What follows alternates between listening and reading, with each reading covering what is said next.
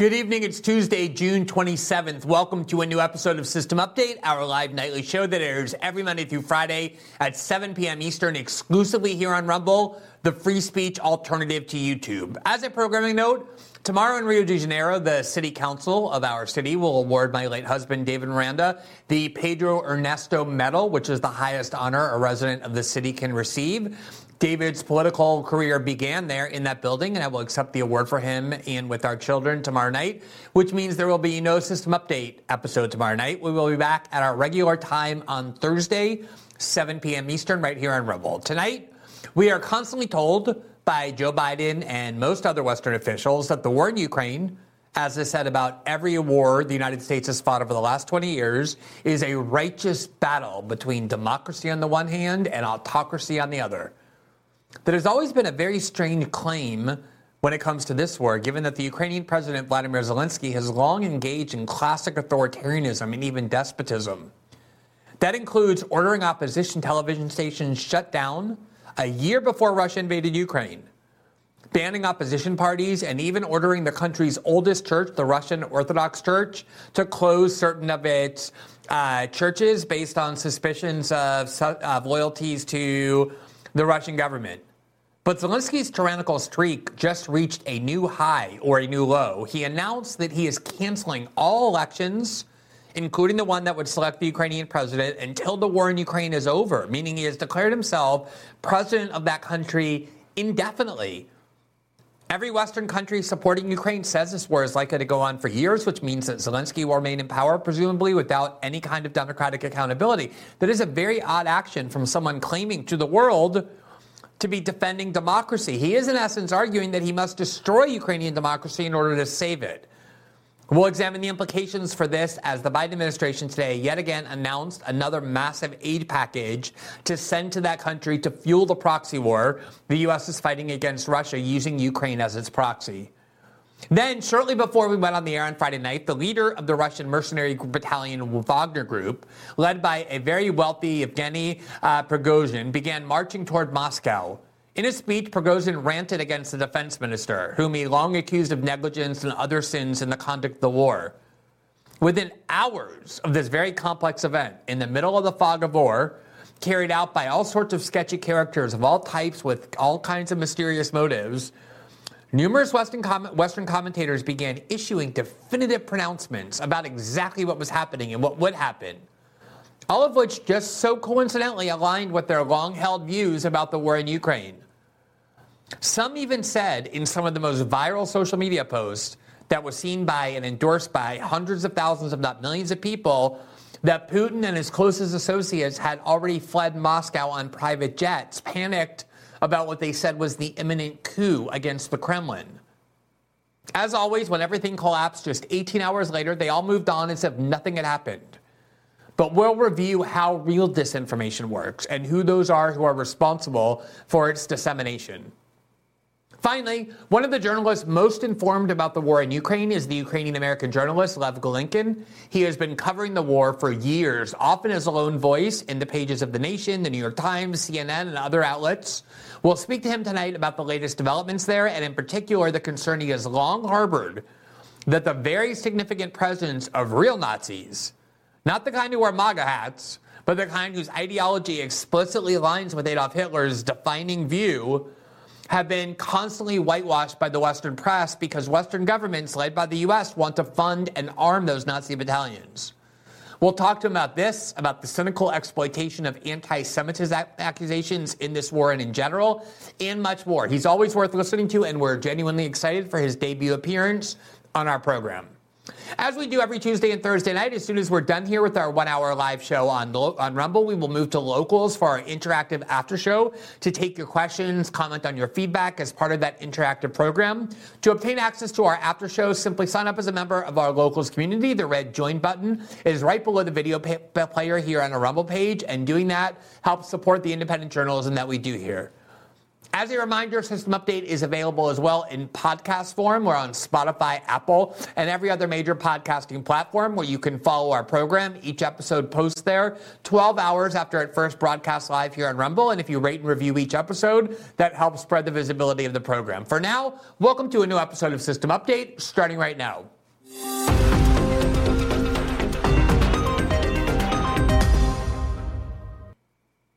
The United States is a country of endless war. There's really no denying that. In our lifetimes, the United States has been in constant warfare. The only exception was supposed to be this decade under the Clinton administration and the first Bush administration when we were told with the collapse of the Soviet Union and the end of the Cold War, we would receive all the benefits of the peace dividend. And yet that didn't happen. The defense budgets continue to increase under President Clinton and then the first Bush presidency. Both of those presidents found all sorts of reasons to go to war, including back with Saddam Hussein, as well as with uh, in Yugoslavia, the war in which we intervened there, and all sorts of other smaller wars that continuously justified this increasing defense budget. And then right away, when the second George Bush was elected, who ran on a platform of ushering in a more humble foreign policy, one that involved less and less war, the 9 11 attack happened nine months after his inauguration, and all the people who had long wanted to march into Iraq to change the government of that country for some reason used the 9 11 attack as a pretext to do so. And the United States was at war for the next 20 years. And when finally that war ended, with the withdrawal of troops from Afghanistan, where, as you probably recall, Joe Biden incinerated a family of 10 innocent people with a drone on his way out for good measure. Virtually six months later, not even, the U.S. had a brand new war, an endless war, one that's incredibly expensive to fight and that feeds the arm industry, which is the war in Ukraine.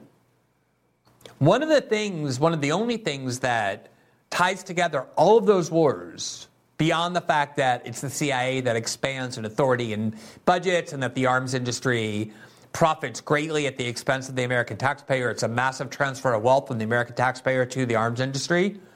One of the few commonalities among all those wars, going back in fact to the Cold War with things like the war in Vietnam, is the justification is always the same. The propagandistic framework offered by the US government through the corporate media and its allies in the corporate media never changes. The argument always is that these wars are not only necessary for national security, but morally justified. And the reason they're morally justified is because the United States believes in democracy and wants to defend people and liberate them from despotism and ensure that they enjoy the fruits of democratic life the way we in the United States enjoy it. Now, obviously, one immediate question is why is that the role of the United States government to go around the world changing the governments of other countries to bring a form of democracy or a form of government that they may or may not want? That was the justification offered for the horrific and decade plus war in Vietnam that ended the life of almost 60,000 American soldiers who died in the jungles of Vietnam and millions of Vietnamese civilians as well. We were told that we were there to bring democracy to the people of Vietnam, to ensure that they were not subject to despotism, even though the South Vietnamese government, who was our ally, was anything but democratic. They were incredibly autocratic.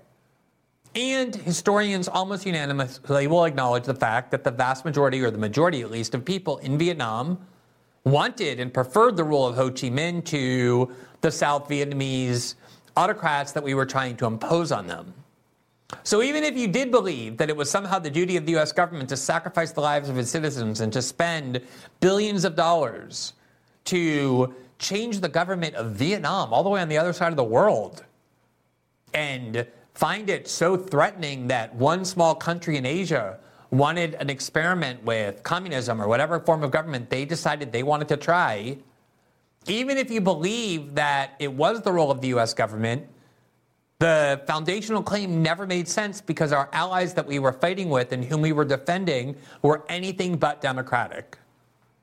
And that was, of course, the same argument used for Iraq. We were going to liberate the Iraqi people from the evils of Saddam Hussein who had long been a partner himself of the United States. We were told that about Libya and the reason we needed to engage in a regime change war there to free the Libyan people from Muammar Gaddafi, even though the idea that Democrats were going to take over Libya and rule it like some Jeffersonian republic was preposterous, but that was the justification given then as well. The same justification was given for the CIA covert regime change war in Syria, where we were fighting on the side of Al Qaeda and ISIS, trying to change the government of Syria, and yet we were constantly told we were bringing democracy to the Syrian people, even though Assad, like Gaddafi, had long been a U.S. ally. It was the claim in Afghanistan. You probably remember that Laura Bush in 2001, George Bush's wife, wrote an article, an op ed in the Los Angeles Times, claiming that we had to go and fight the Taliban in Afghanistan because we needed to go and defend women's rights in Afghanistan. This is always the argument. The neocons wanted to go into Iran, change the government of Iran. We were told the same thing there. We were bringing democracy to the Iranian people. And now this is the argument that is constantly invoked by Joe Biden because about the war in Ukraine, because a population wants to feel good about the wars its money is being used to prosecute. People want to know and think that the wars that they are now a part of and that their government is helping to fuel has some righteous cause, has some just cause, specifically that we're trying to free the world, bring democracy everywhere. Even though at the very same time, many of the world's most repressive and despotic regimes such as the one in Saudi Arabia, such as the one in Egypt, and many others, are among our closest allies, the closest allies of the US government. Somehow, Joe Biden and before him, Trump and Obama, and then before him, George Bush can pick up the phone and send huge amounts of money and troops or, or weapons to the most despotic regimes in Saudi Arabia and Egypt. And the next minute, look into the camera and say, We are fighting these wars for democracy. Trump was the only president who never pretended that, which is one of the reasons why he was so hated. He refused that propagandistic framework. He said, why should the role of the United States government be to control other governments around the world? We should be and set on the lives of our own people and let those governments and their people in those countries take care of who their own governments are. But every other president was required and eagerly affirmed the propagandistic framework that the reason we go to war is to help liberate people around the world. As preposterous as it is, that is what ends up helping to sell each and every new war. And that is exactly the argument being invoked and has been invoked from the beginning by Joe Biden to justify what now seems to be this endless proxy war in Ukraine. Here on March 1st, 2022, just a week or so after Russia first invaded Ukraine, and Joe Biden wanted to side with the Ukrainians and send arms. He cast it, as you see on the screen, as the quote, battle between democracy and autocracy. That was the phrase from his State of the Union speech, his first one.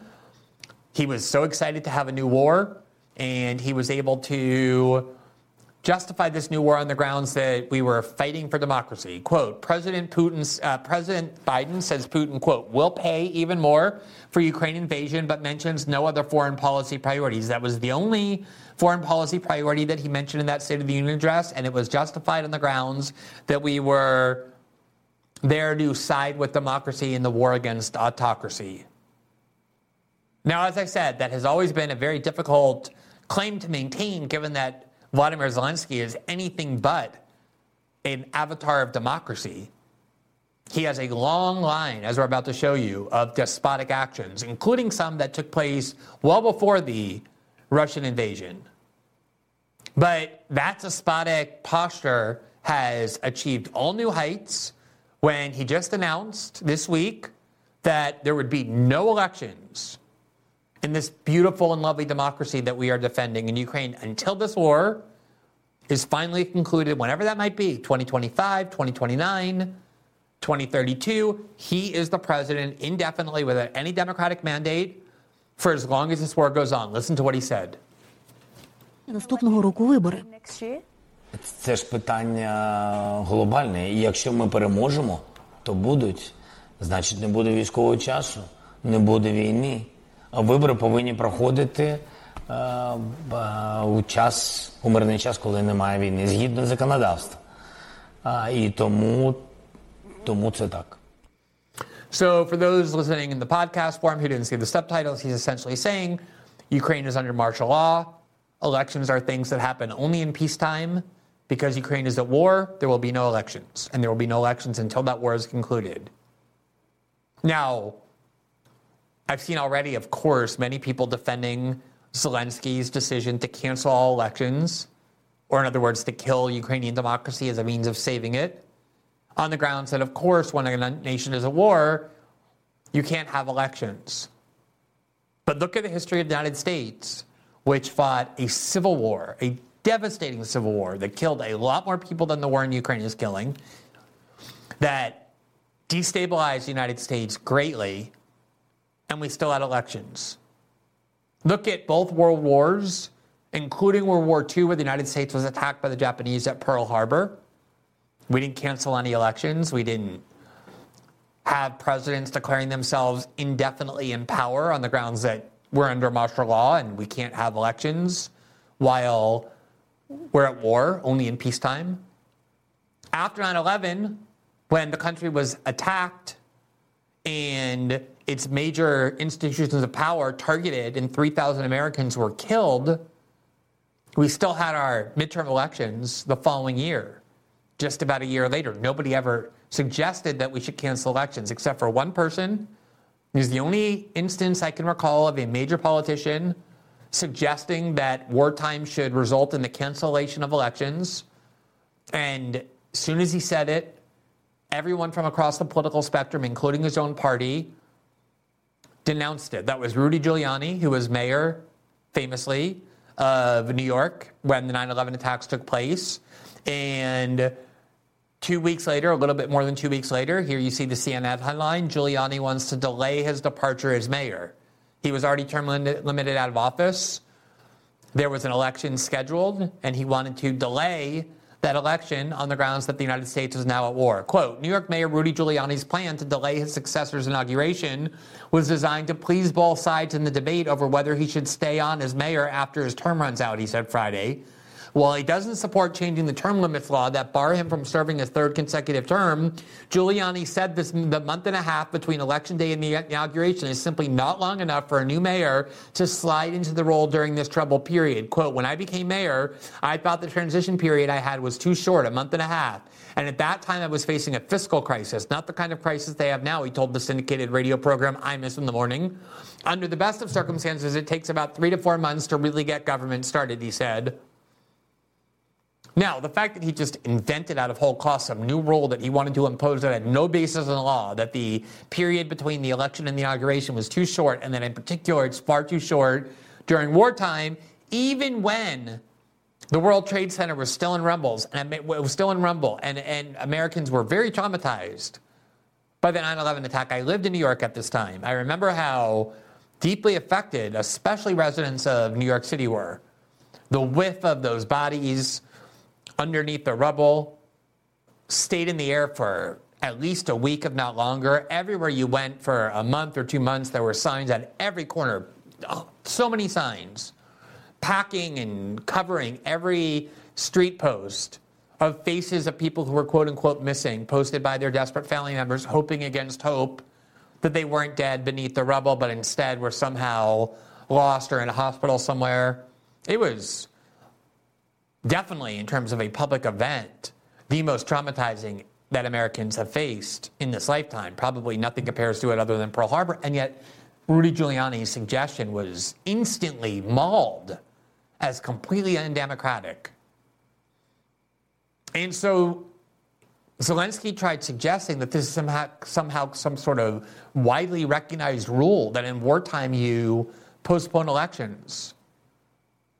Even in the UK and in countries that were being bombed and occupied by the Nazis during World War II, elections often continued. Now, if this were a unique, isolated circumstance, one might say, well, maybe Zelensky was speaking impetuously or prematurely or with emotion. But this is a long history of despotic behavior and authoritarian gestures that he is responsible for that makes it clear that he has this despotic posture, while the United States insists over and over that we're there to fight and def- for and defend democracy. In December of 2022, as Reuters reported, Ukraine was preparing a law that would allow the government under Zelensky to ban affiliated churches of the Russian Orthodox Church, the oldest church in that region, the oldest church in Ukraine, which many Ukrainians, 43 million in fact, consider themselves members of. He wanted to shut down churches based solely on his unilateral and unreviewable decree that those churches somehow were affiliated with Russia, usually because they speak Russian in their services. That is not a very democratic mentality, one that seeks to close old churches to which many people in that country have allegiance on the grounds that somehow they are disloyal to the government with no trial, just a decree. In March of 2022, just a week after the Russian invasion, there you see from The Guardian, Zelensky suspended 11 political parties that he claims have ties to Russia. Quote, Ukraine suspends 11 political parties with links to Russia. The country's National Security and Defense Council took the decision to ban the parties from any political activity. Most of the parties affected were small, but one of them, the Opposition Platform for Life, has 44 seats in the 450 seat Ukrainian parliament. In other words, a party that has 10% of the representation in Congress was banned, just banned, shut, prohibited, made illegal by presidential decree. Quote, the activities of those politicians aimed at division or collusion will not succeed, but will receive a harsh response. Zelensky said in a video address on Sunday. Therefore, the National Security and Defense Council decided, given the full scale war unleashed by Russia and the political ties that a number of political structures have with the state, to suspend any activity of a number of political parties for the period of martial law, the Ukrainian leader added. Now, even if you want to defend full scale martial law during wartime, which, if you do, it's pretty difficult to simultaneously maintain that we're there because we're fighting for democracy. That's always been the question since the start of this war. What is the United States' interest in this war? Why are we spending tens of billions and hundreds of billions of dollars depleting our own weapon stockpile, risking escalation and even nuclear war, getting to the point that even Joe Biden says we're the closest time to nuclear, the closest point to nuclear annihilation since at any moment since the 1962 Cuban Missile Crisis. What is the reason, the motive, the interest for the United States to be this involved in this war and continuously fuel it, and not just fuel it, but according to the then Israeli Prime Minister, Naftali Bennett, affirmatively blocking any attempts at diplomacy to resolve the war as though we want it to continue, which is clearly the case when it comes to the US government and the British government. So the question always been what is the reason? And so they have to give a reason. And the reason has been because we're there to fight democracy at the same time that Zelensky is canceling elections, closing churches, and banning opposition parties. So if you're inclined to defend that on the grounds if there's a war, take note of the fact that in February of 2021, more than a year prior to the Russian invasion, before the Russian invasion, as you see from the German news outlet Deutsche Welle, the Ukrainian government banned TV stations that it claimed were pro Russian. We can put that headline on the screen. Ukraine bans pro Russian TV stations. And the article read again, this is 2021, February of 2021, more than a year before the Russian invasion. Quote Three pro Russian TV channels have gone off the air in Kiev after pro Western President, pro Western President Vladimir Zelensky signed a Ukrainian Security Council decree imposing sanctions for five years on eight media and TV companies. The Kiev stations affected were Zik, News One, and 112 Ukraine. Their broadcasts were only available Tuesday night via the video hosting platform YouTube, reported the Russian news agency TASS. It identified the channel's owner as Taras Kozak, a lawmaker and member of the pro Russian opposition platform for Life Party, quoting him as describing Zelensky's move as a quote, act of blatant censorship. That is what that is, right? By definition, it's an act of blatant censorship. Then we have this NPR report from July of 2022. Headline Zelensky has consolidated Ukraine's TV outlets and dissolved rival political parties. So he has control, complete control over the media in Ukraine. He shut down all the opposition parties, all the opposition TV outlets, all the ones that were critics of his government, and shut down key rival political parties. He has full authoritarian, totalitarian control over that government, over that country. This is the country, the government we're told we're defending in order to save democracy.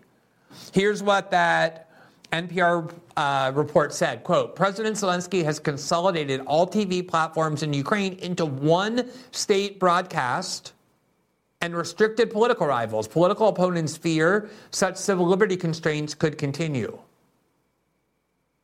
Now, again, if you want to justify the U.S. proxy war in Ukraine on some kind of national security ground, which honestly I can't conceive of what it would be,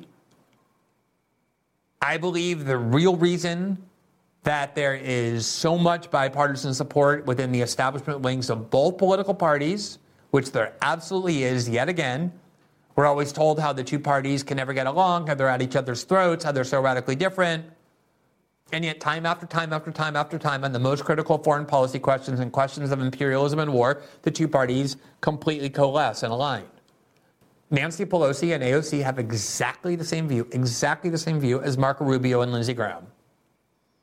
The only dissent one finds within the American political establishment is a few dozen members of Congress and the Senate from the Republican Party who are generally more aligned with the populist right wing of the Republican Party.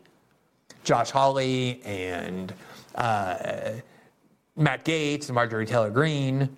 There were roughly 70 votes against the $40 billion authorization that the Congress approved in May of last year. Every single Democrat voted yes. The overwhelming majority of the Republican establishment voted yes. And the question becomes what is the reason? Why is this happening? What is their goal?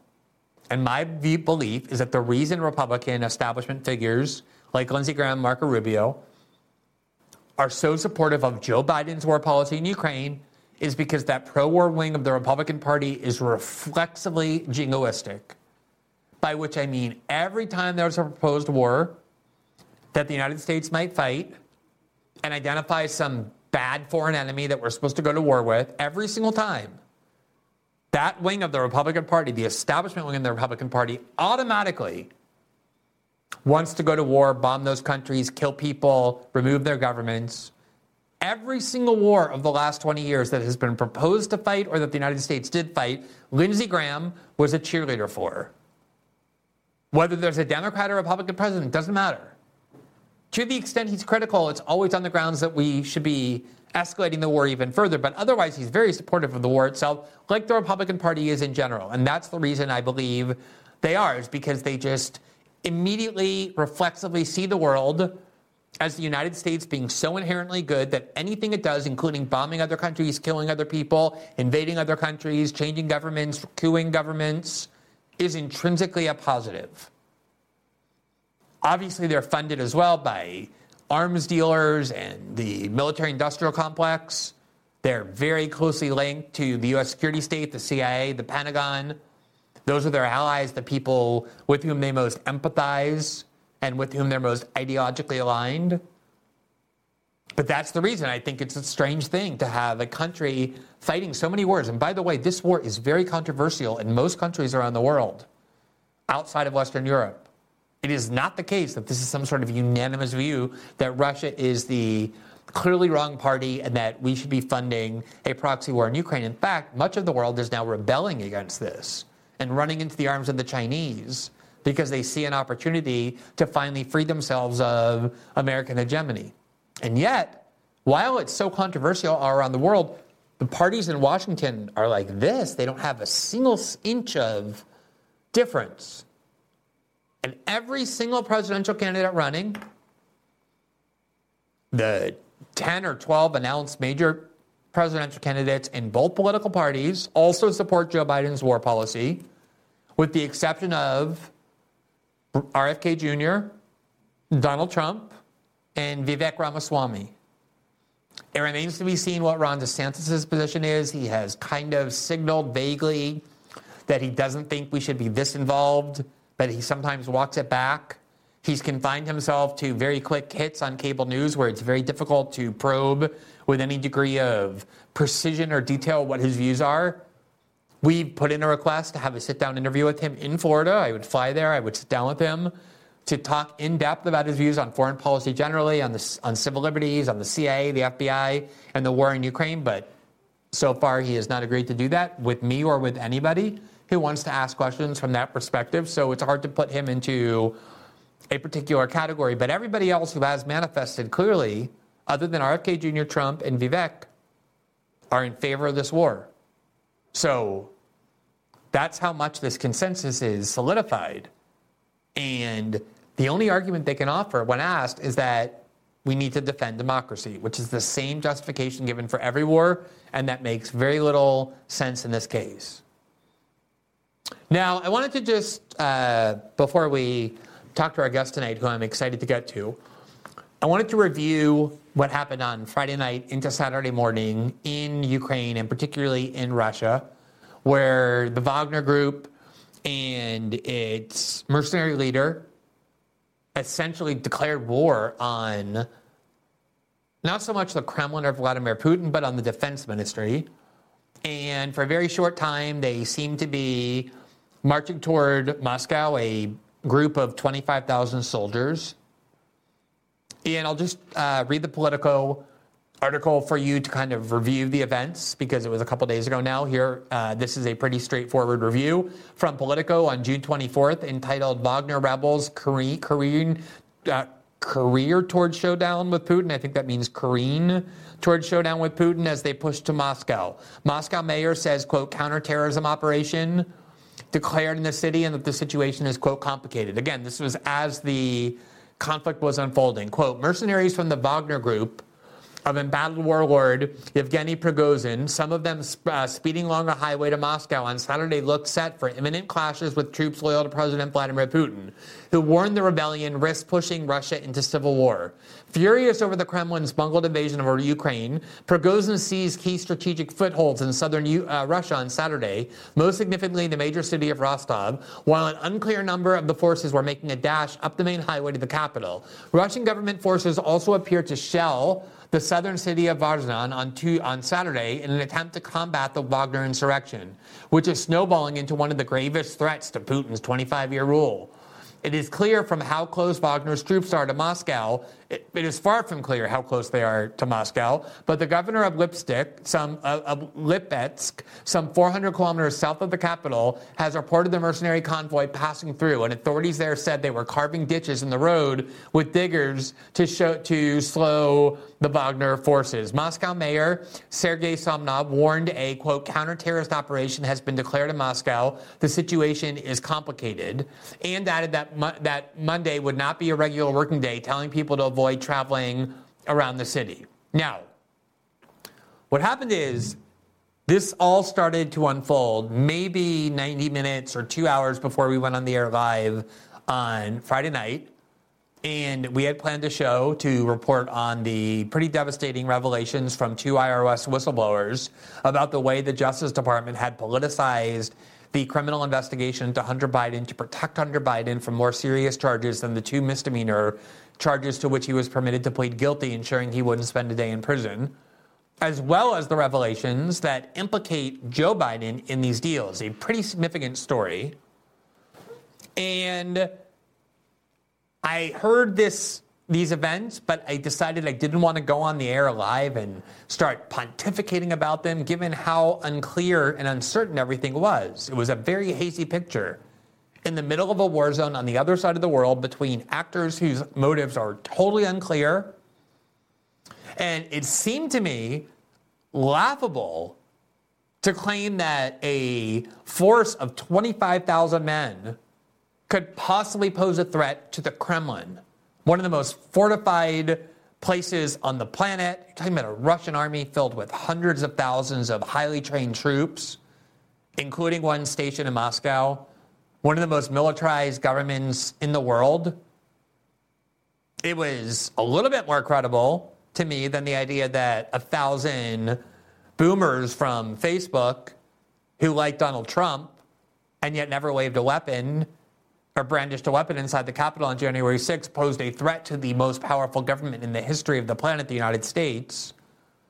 It was more credible than that, I guess.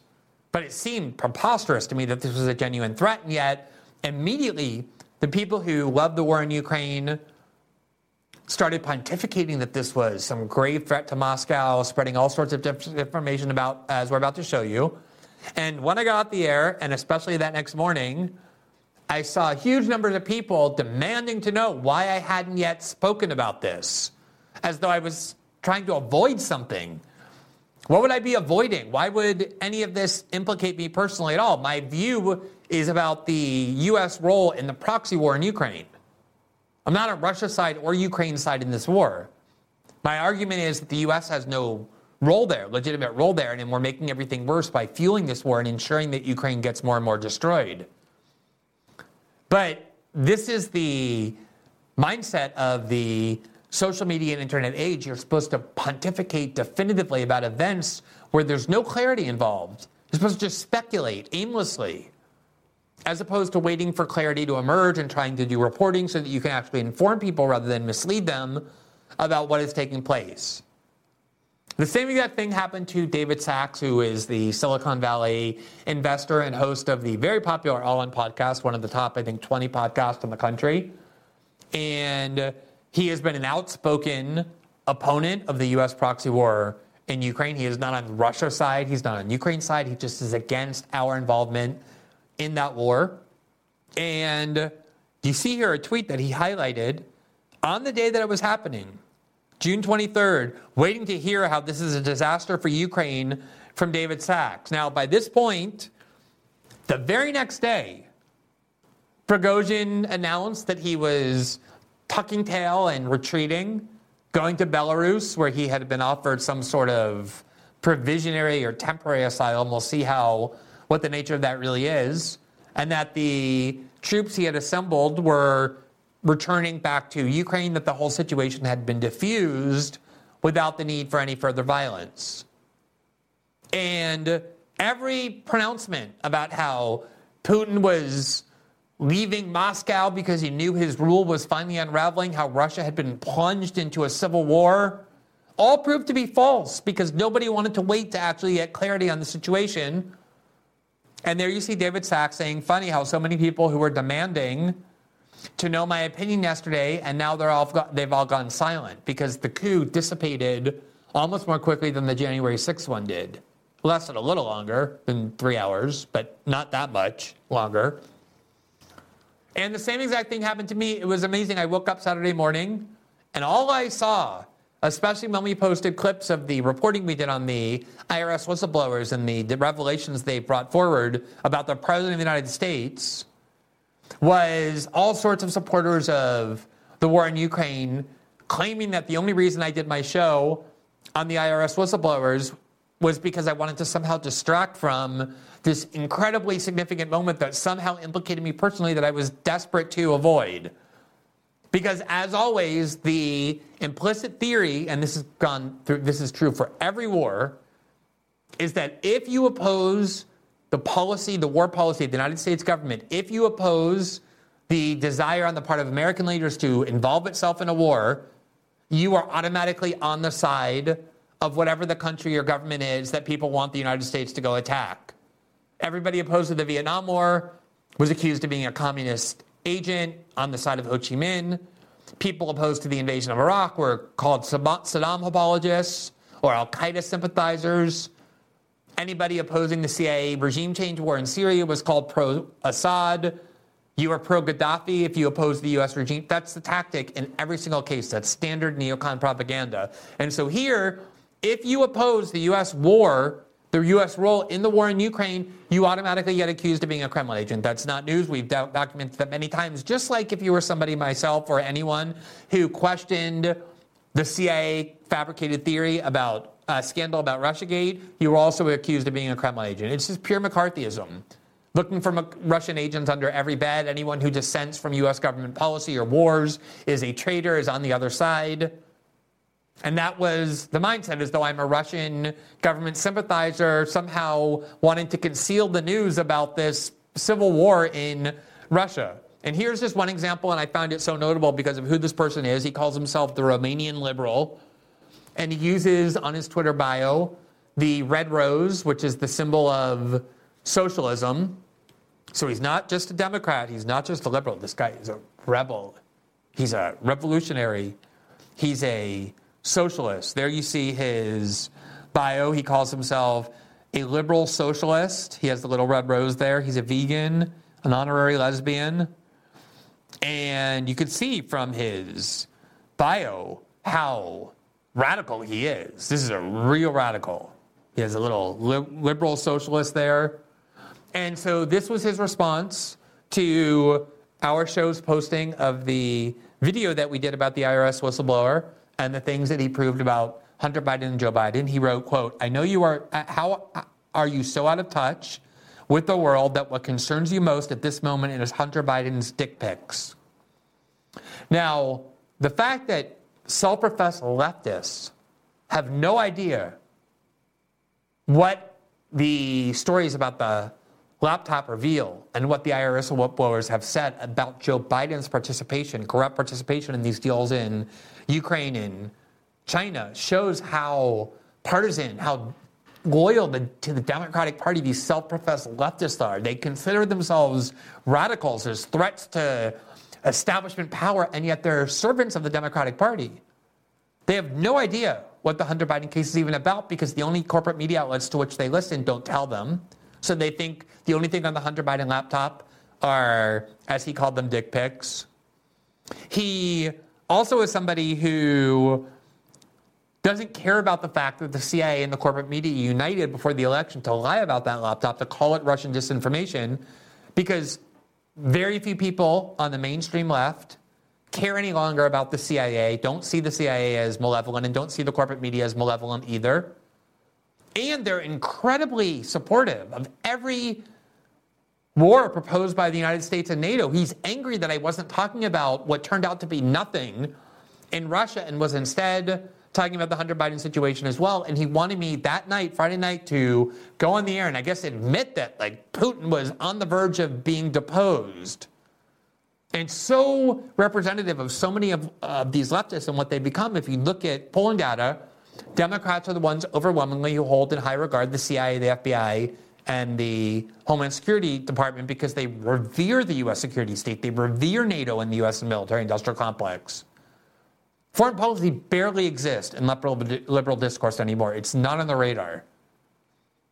Now, as I said, the, the disinformation that disseminated almost instantly was almost impossible to even keep track of. Elon Musk, the owner of Twitter, recommended as, quote, the best coverage of the situation I've seen so far. This report from uh, Mario uh, Nawfal, and that had every claim about uh, how you see here coup updates. Putin reportedly leaves Moscow. This is the tweet that uh, was recommended as the best coverage on Twitter. Putin reportedly leaves Moscow. Machine gun positions around Moscow. Wagner convoy heads to Moscow. As the coup continues, here's the latest updates. Worries about the nuclear, the Russian nuclear warheads moved to Belarus, Belarus weeks ago. Wagner forces continue their advance to Moscow with limited strikes by the Russian Air Force. Reports of Putin and other officials leaving Moscow and heading to St. Petersburg based on the movement of military VIP aircrafts. TASS, which is government controlled media outlet, reported that Putin is headed to St. Petersburg, but Putin's press secretary refuted these reports. It is very unusual and rare to see such a disconnect between TASS and the Kremlin. None of this turned out to be true. And it was self evidently unconvincing, and it spread everywhere. Here is the Washington Post's uh, neoconservative columnist, Jennifer Rubin, who, like so many of them, used to be a hardcore supporter of the Republican Party. She was so enamored of Mitt Romney, people thought that he ought to take out a restraining order against her. Now, of course, she loves Joe Biden, is a hardcore Democrat. And here she's saying, quote, can you imagine if our resolve in Ukraine leads not only to survival of Ukraine, but the triumph and demise of Putin? Thank God Trump and his GOP enablers have egg on their faces. Most of the Republican Party supports the war in Ukraine. So they wouldn't, the Republican Party wouldn't have eggs on their faces implicitly, she was actually rooting for the Wagner Group, which is, whatever you think of Vladimir Putin, infinitely more fanatical in all the ways that the West hates Putin. The idea that it would somehow be a welcome development of the Wagner Group executed a coup against Vladimir Putin and ascended to power in Russia and was in control of the world's largest nuclear uh, arsenal, these people are completely out of their minds. As I was saying earlier, the reason why Republicans support this war is this reflexive jingoism. The reason Democrats support this war is because they hate Putin so much because they still blame him for Hillary Clinton's 2016 defeat to Donald Trump, which they regard as the most apocalyptic moment in the history of the United States. And that's why so many of them were rooting for the Wagner Group, which is a crypto fascist organization. Everything about Putin is true of the Wagner Group too, a thousand times, but they're so they're so addicted to this anti-Putin narrative that they were cheering for this mercenary group, this crazed, unhinged mercenary group, to take over power in Moscow. Here from the New York Post um, that evening as well. Uh, Vladimir Putin reportedly flees Moscow as Wagner forces advance in Russia.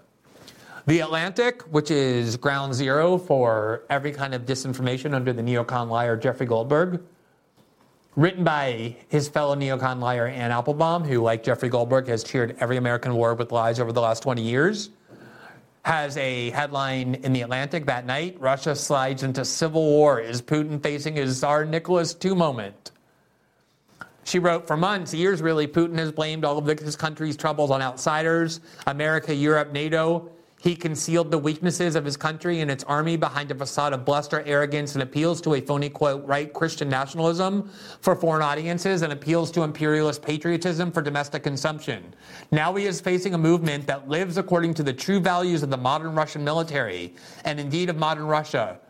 There are some precedents for this moment. In 1905, the Russian fleet's disastrous performance in a war with Japan helped inspire a failed revolution. In 1917, angry soldiers came home from World War I and launched another more famous revolution. Putin alluded to that moment in his brief television appearance this morning. At that moment, he said, quote, arguments behind the army's back turned out to be the greatest catastrophe leading to destruction of the army and the state. What he did not mention was that up until the moment he left power, Tsar Nicholas II was having tea with his wife, writing banal notes in his diary, and imagining that the ordinary Russian peasants loved him and would always take his side. He was wrong.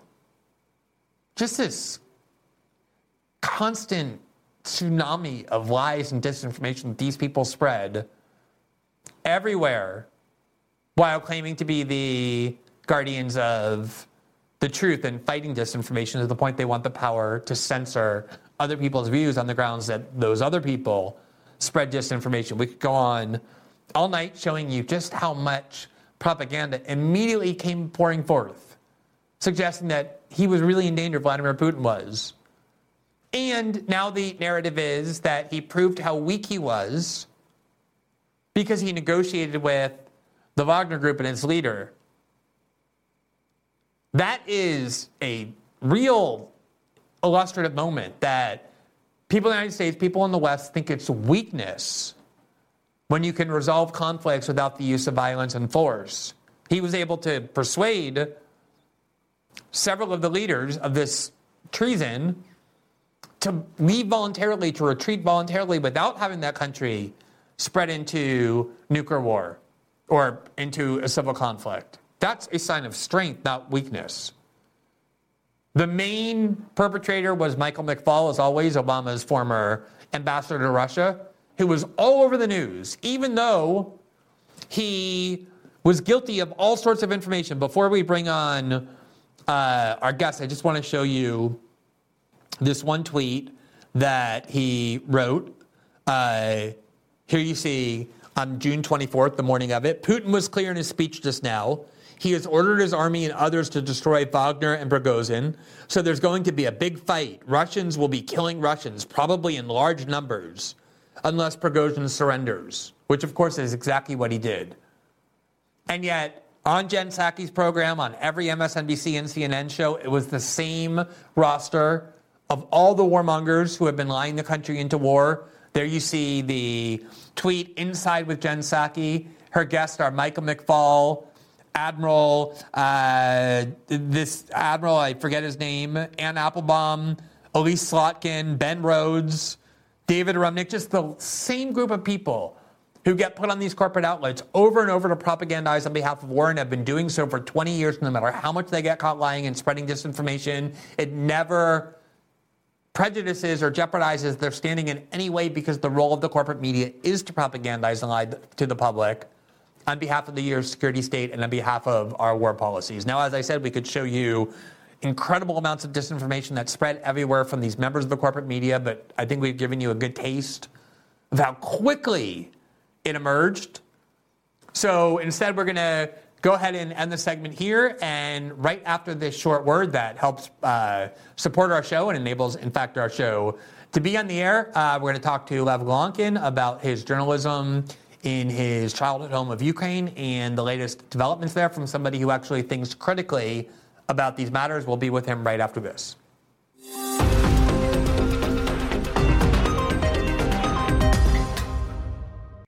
Everyone, as most of you know, System Update is a part of independent media, which means we chose not to connect ourselves to any corporation or be part of any corporate structure that can control our editorial output. And what that means is independence is we need ways to support the program. One way is we rely on our viewers to become members of our locals community, but another way is through sponsors. And I've been I've been very lucky because I was able to negotiate that the only sponsors I will ever have for the show are ones who really want to support our program and be a part of it. And that is true for Field of Greens, which is our first sponsor, but also a product that really does align with my actual values, the way I live my life, so that when I look in front of the camera and talk about it, I never feel like a mercenary, meaning someone talking about a product because I'm paid to. I would only allow endorsements and sponsors of products that I take and that I take because it really does align with the way I live my life. And that is true of Field of Greens, which is a fruit and vegetable supplement. I'm a vegan, so fruit and vegetables are crucial to my diet, but it's crucial for the health of everybody, whether you're vegan, vegetarian, or a consumer of meat. And what distinguishes it from other supplements with fruit and vegetables is they've very carefully selected over the course of many months with medical consultation. They gave me the full long explanation that each fruit and vegetable is specifically selected to target and strengthen a specific part of your biological system, your cardiovascular health, your liver and kidney functioning, your immune system, your metabolism, that's the reason I take it is to stay healthy in those specific ways and healthy overall. And what I really like about it is it works fast. I'm not a very patient person. If you're like me, you don't want to take a product that has benefits 12 months from now, right away you will feel healthier, you'll have more energy, it'll be visible, people will comment that your skin and ha- hair look healthier, and it can also help you lose weight if that's one of your goals. And the thing that impresses me the most in terms of the product's integrity and why I feel comfortable is they give this better health promise, which is you take Field of Greens, not for very long. If you go to your next doctor visit and your doctor doesn't say something like, wow, whatever you're doing, keep it up, or your friends don't say, you look much better, you can return it for a refund. That is product integrity. I was able to negotiate as part of the sponsorship to help you get started that if you order your first order, you get 15% off, another 10% off when you subscribe for recurring orders.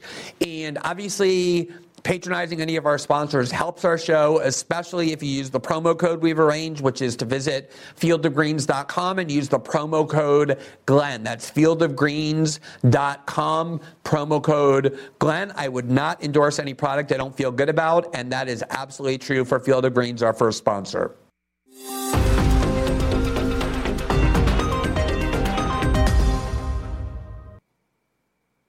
Lev Golinkin is a Ukrainian American journalist who has reported for years on Ukraine. He's the author of the book Backpack, A Bear and Eight Crates of Vodka, a memoir of Soviet Ukraine. His reporting and analysis have, amazingly, appeared in the New York Times, CNN, and The Nation, and many other magazines and newspapers. And we are genuinely thrilled to welcome him to his System Update debut. Lev, good evening. It's great to see you. I'm really thrilled to have you here. Um, I don't hear Lev, so maybe we can fix. Lev, are you there? Good evening. Now better. Now I can actually hear um, you. Yep. Can you? Yes, yes. We have everything resolved. So uh, thanks so much for being here. Before we get into some specific issues that you've been working on and that I'm interested in hearing your analysis for, just talk a little bit about what your background is. You're obviously very interested in Ukraine. You're specifically interested in the issue of anti Semitism in Ukraine and the way it's been wielded and exploited and part of this debate. What accounts for that interest? Uh, I came from I come from eastern Ukraine. I came to America as a political refugee from Soviet anti-Semitism. Uh, I am particularly grateful to how American Jewish groups have fought to get us out of the Soviet Union, which is also why I'm so disturbed at how American Jewish groups today are uh, being passive, uh, to put it lightly, um, when it comes to Ukrainian far right. You know, one of the I think a lot about how this war is ultimately going to end because it's one of the real mysteries. On the one hand, the Ukrainian position and the American position is that this war cannot end with any cessation of Ukrainian territory to the Russians, and largely that includes even Crimea, which the Russians have been governing since 2014.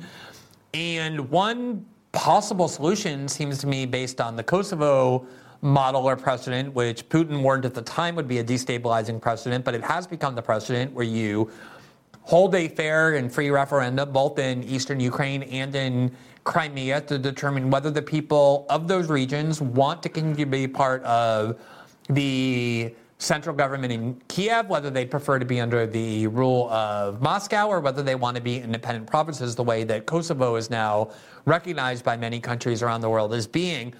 What is your view about that potential solution? And do you have a sense, obviously things might have changed with this war, for what the people in Crimea and in eastern Ukraine, where you're from, actually think about that question?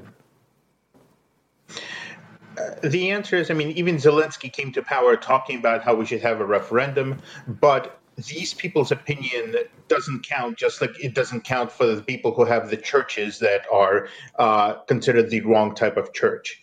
So you know for a fact let's take crimea that's a very easy one. You can everybody from the washington post onward acknowledges that they do not want to rejoin ukraine.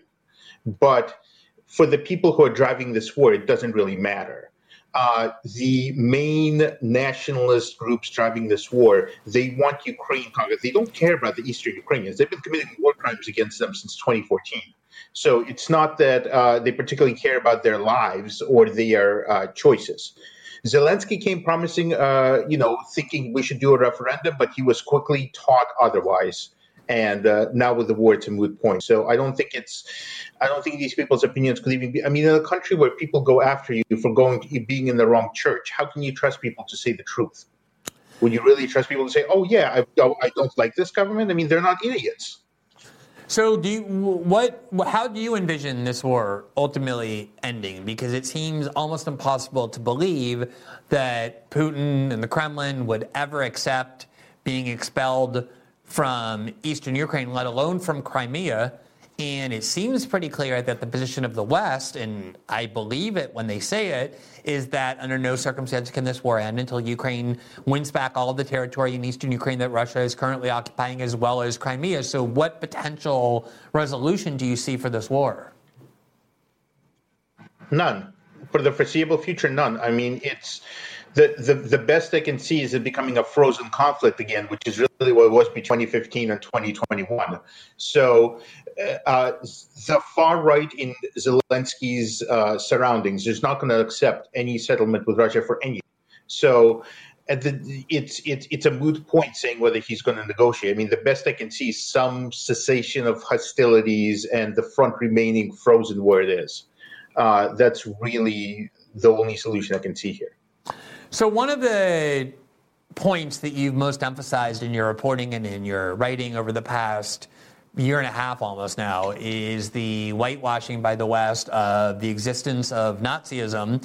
And I mean like real deal Nazism, not the kind that kind of the word gets tossed around in the United States for conservatives or people who vote for Donald Trump. I mean people who explicitly identify with the ideology of the Nazi Party, with Adolf Hitler, who have kind of a cultural or generational allegiance to uh, to Nazi Germany. And obviously, the leading example, but not the only one, is the Azov Battalion, where for a decade the Western press just openly spoke about how the Azov Battalion was a Nazi group, how much we warned the West did of the dangers of having weapons fall into their hands. Facebook had a rule prohibiting anyone from praising the Azov Battalion on the grounds that it was a hate group. And then overnight, the media completely changed its narrative. The Azov Battalion was transformed from a Nazi group into a kind of heroic group of freedom fighters. Facebook created an exemption to their policy that says you're allowed to praise Azov, even though we still consider them a hate group until the war is over. What do you make of how quickly that changed and what is the real danger of the presence of Nazism in Ukraine? The whitewashing has been so rampant and so blatant that I mean, this is like North Korea state media type levels. I've reported I was one of the first ones to warn about Azov's danger back in 2014, and for a while, people didn't believe the few of us who were talking about Azov, but then very quickly, as Azov kept growing, as they kept attacking LGBT groups, as they kept attacking uh, Roma, as they kept recruiting neo Nazis worldwide, it got to the point where you really couldn't say that they don't exist. You couldn't really downplay them. So, from 2017 about onward, Western, like every Western institution that you could think of, was aligned on the fact that Azov is a problem. Okay, and then overnight we've gone and we just said no it's fine. This group that we've reported for for years and years is a neo-nazi organization suddenly stopped being neo-nazi. And in order for the western media to do that they resorted to just lies and disinformation to the point where i mean i'm i was stunned at just how simplistic and also just how brazen it was it was basically three or four people who were propagandists who said that suddenly Azov stopped being neo-Nazi. And even though the person who was in charge of it was filmed came from a a group called the White Boys Club, came from a group that was far right, was a member of the original neo-Nazi battalion. Despite all of that, Western media just just dropped all semblance of just the basic. I'm not even saying journalistic ethics. It's just common sense. And they just started lying, saying that these people who you see before your eyes have suddenly and magically transformed. And what's the most despicable part of it is this is the same people who also say that every time Marjorie Taylor Greene sneezes, it's the second coming of Hitler. So you have you have these people who are just on one hand cannot stop talking about it. On the other hand, they're just ignoring the literal neo Nazis. And just a quick point this has nothing to do with helping Ukraine. You could arm Ukraine to the gills if you want. You could put even billions more to Ukraine. You don't have to support the small percentage of the neo Nazis. This is a choice that even people that we can support Ukraine without it.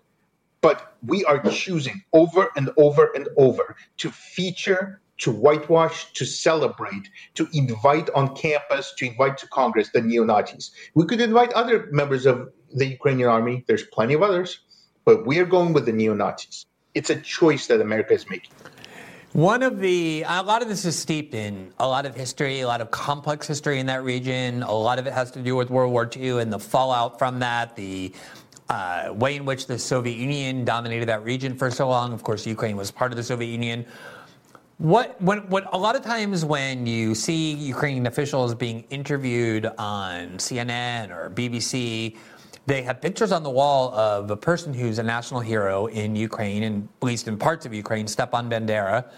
And for a long time, it was at least controversial to describe him as being this nationalistic hero, whereas now it seems to, with this war, have become almost, you know, like a consensus in the Ukrainian ruling class to speak of him this way.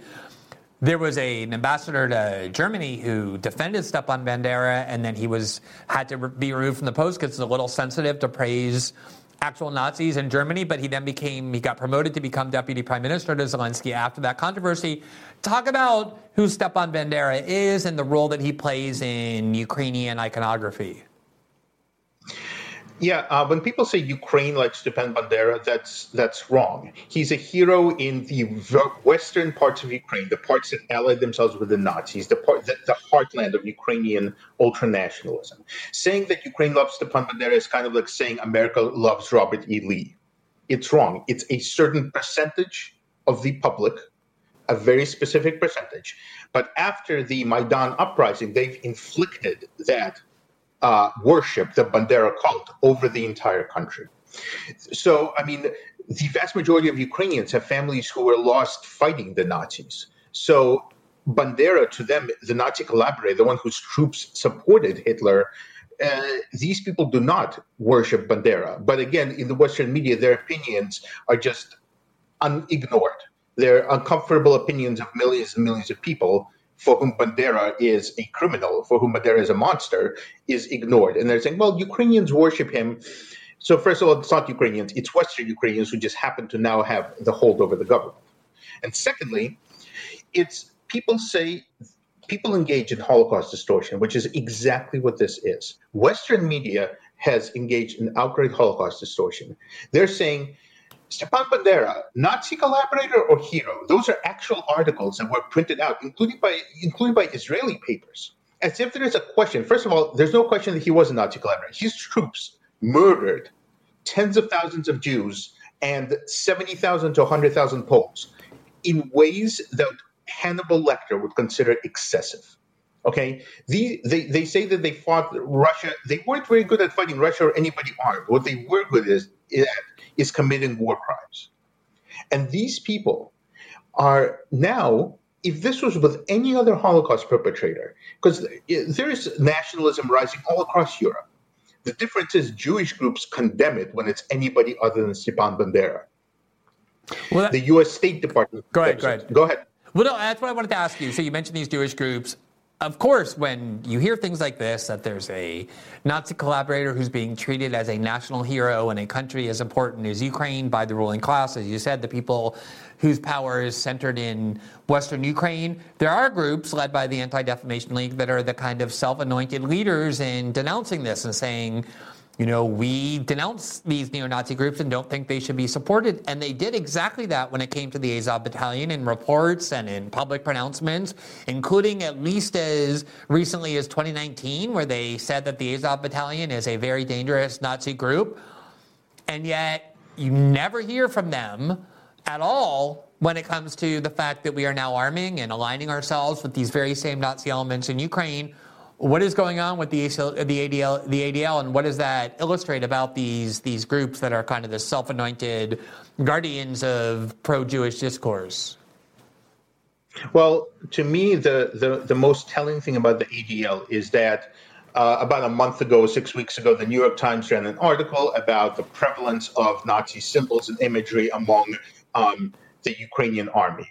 And when they asked the Anti Defamation League about a, a, Ukrainian soldier who had a patch, a patch with a neo Nazi symbol that the ADL perfectly fully knows it's a popular neo Nazi symbol.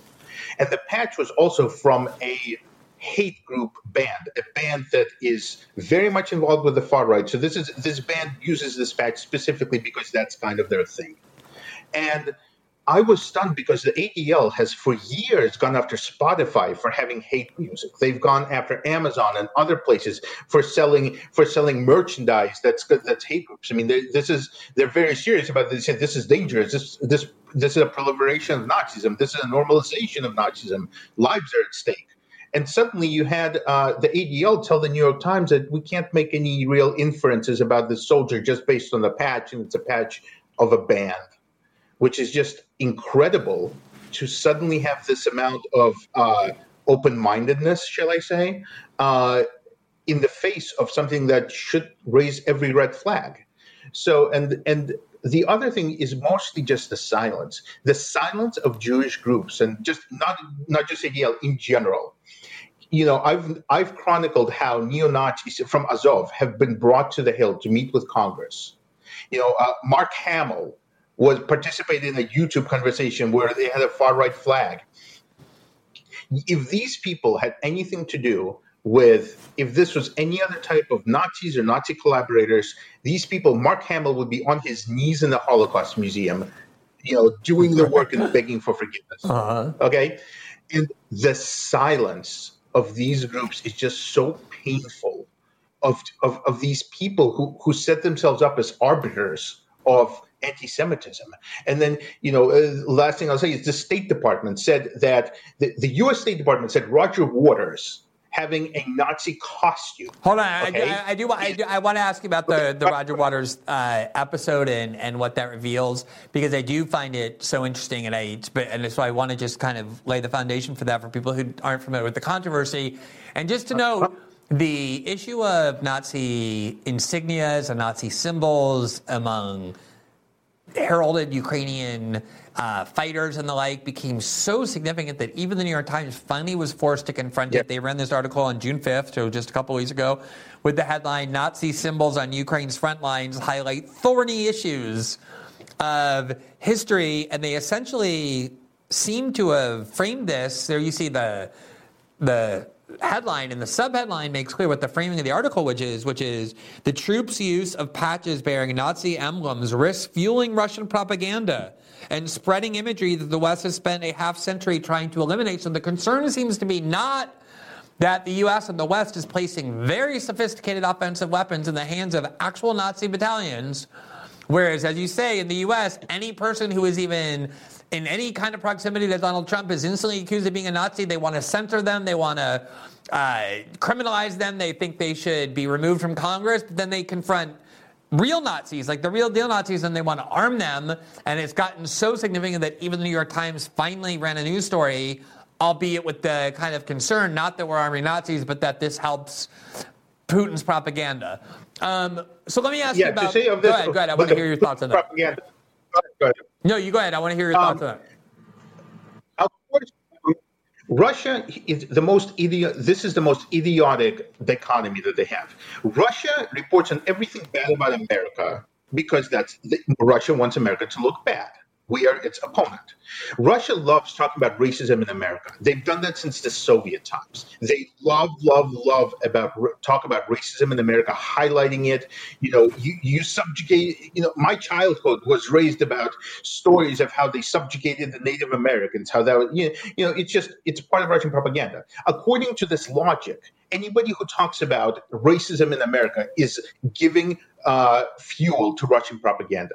That's how idiotic this is. You know, that's like saying, you know what? The problem with killing George Floyd is not killing George Floyd. It's the fact that kind of the optics are going to make it real good for the Kremlin. Okay, it, it's the most absurd nonsense. A problem in America. On it, it's good for Russian propaganda. So if we don't want to give in to Russian propaganda, we should be running cat videos twenty four seven. Okay, that's the okay. Instead of talking about problems in America, that's how stupid and this how dangerous its paradigm is. Yeah, I mean, any anything that you say that somehow aligns with the Russian view of the world, even if it's true, for example, opposing U.S. war policy or saying that the U.S. invaded Iraq unjustifiably and killed a lot of people, that's something also Russia wants to play up. Somehow you then become a Russian propagandist for doing nothing more than criticizing your own government. Of course, that was the smear tactic for 50 years throughout the Cold War. That was the defining McCarthyite strategy, which was to depict every dissident to U.S. war policy of being a Kremlin agent. It's very much alive, more so now than ever. And that's a good segue into this episode that you alluded to, which was the renowned uh, Pink Floyd uh, rock star Roger Waters has been controversial in the West for a long time, largely because of his harsh criticisms of the government of Israel and its occupation of Palestine. But he has also become and this has clearly increased significantly the hostility toward him. One of the most vocal voices condemning the U.S. and NATO war posture in Ukraine, blaming the U.S. for provoking the war, for suggesting that the U.S. and NATO are purposely making the war far worse, and that has made him a target of all kinds of smear campaigns. And now in Germany, there's a criminal investigation that has been opened up because in Germany he did something that he's been doing for many years, which is as part of the performance that he does of various songs from The Wall, the famous uh, film that was based on a Pink Floyd album that is about a fascist uh, dictator who becomes insane. He dresses as the fascist dictator in order to mock and denounce him. It's a satire or a parody of fascism, and they pretended the police in Berlin did to think that he was somehow promoting Nazism or dressed in a Nazi uniform as a way of advancing Nazism, which they said is a violation of the criminal law. In Germany, there's now this police investigation. Here in Brazil, Roger Waters is scheduled to come and perform live shows in October. The justice minister of Brazil warned that they would send the federal police to his shows, and if he promotes Nazism, he'll be arrested on the spot because it's also a crime in Brazil to do that. And yet, you are pretty indignant about the posture of the U.S. State Department on this question, about which weighed in, about the German government when it comes to this issue of accusing, with the most bad faith possible, Roger Waters of promoting Nazism. What is your view on that episode? Uh, one of the biggest, uh, most amazing feats of propaganda has been Germany's claim that they are uh, sorry about the Holocaust, and indeed so sorry that they will be at the forefront of Holocaust remembrance, and they will crack down on any anything to do with the Holocaust, anything to that desecrates Holocaust memory. That is a lie. Germany is filled. As I've shown in, uh, I've reported for CNN and for the Forward, Germany is filled with streets, with hospitals, with universities, with a concert hall. I'm talking about dozens, not dozens, hundreds. Okay, this is a map that I put that I put there. Okay, and this is not all of them. This is just some. These are things that honor literal Nazis, members of the Nazi Party, including uh, people who are convicted in Nuremberg, which is the war criminal, which is a war tribunal uh, at the end of World War II to go after the Nazis. So this is this is people who are irredeemable. Okay, these are people who had hundreds of thousands of concentration camp slaves, people who people who just enabled the Holocaust and the German war machine. So Roger Waters, if he wanted to, could go to a concert hall in Germany that's named after and that has a statue of a literal convicted war criminal in Nuremberg. That, according to Germany, is not a problem. That is not a, a, uh, a glorification of Nazism. However, Roger Waters wearing a costume, that becomes dangerous. So the, the the notion that Germany cares about this is a lie, and it's a brilliant, brilliant lie that they pulled off.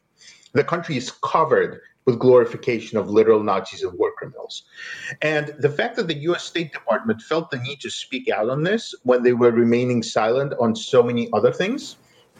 For example, they said nothing about the New York Times articles. Two New York Times articles came out about uh, neo Nazis in Ukraine.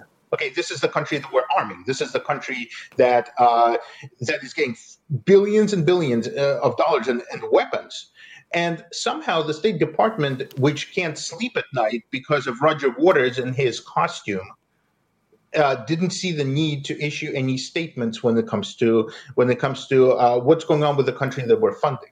So it's this this atrocious hypocrisy from the people whose job it is supposedly to warn about it.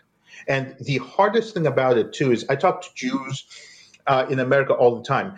People don't believe anything unless the Jewish organizations, the watchdogs, the State Department, the people whose job it is to sound the alarm, these people who've taken upon themselves the mantle of being the arbiters of what is anti Semitism and what is not. People don't believe anything unless they endorse it.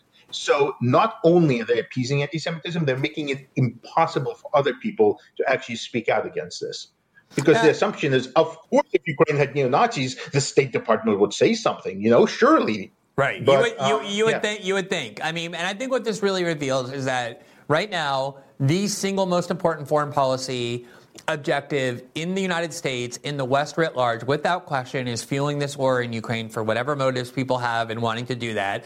And as a result, anybody who becomes a prominent opponent of that war policy is the target of smear campaigns and character assassination attempts, the likes of which I really have not seen since the early days following the 9 11 attack when the climate was so repressive where you couldn't even utter a syllable of dissent. It really reminds me of that. That's obviously what happened here with Roger Waters, the reason they wanted to turn him into a supporter of Nazism with the most bad faith interpretation of a show. And it's also the reason I appreciate your work so much because I know that doing reporting like this that kind of cuts against the narrative, um, not even necessarily opposing the U.S. war uh, posture in Ukraine, but just kind of pointing out some of the propaganda and the falsities embedded in it is not an easy task. It subjects you to a lot of attacks. I appreciate the fact that you're able to maintain access to these mainstream outlets where this stuff is rarely heard CNN, the New York Times, and other outlets that continue to publish your reporting. And I really appreciate you're doing that and you're taking the time to come and talk to us on our show tonight. I've been hoping to have you on for a long time. I'm glad we finally made it work, and we'll definitely have you back on in the future. And I hope everybody follows your work as well. It's, it's very informed and important and courageous.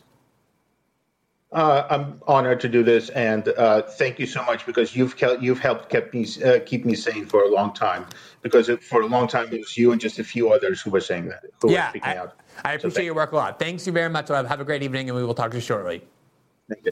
So that concludes our show for this evening. As always, because it is Tuesday night, we will now move to locals for our live after show where we are where it's interactive in nature. We take your questions, comment on your feedback, take your suggestions for topics we ought to cover and people we ought to interview. In order to have access to that live after show, it's for our local subscribers exclusively. You can join our locals community by clicking the join, the red join button right below the video player on the Rumble page.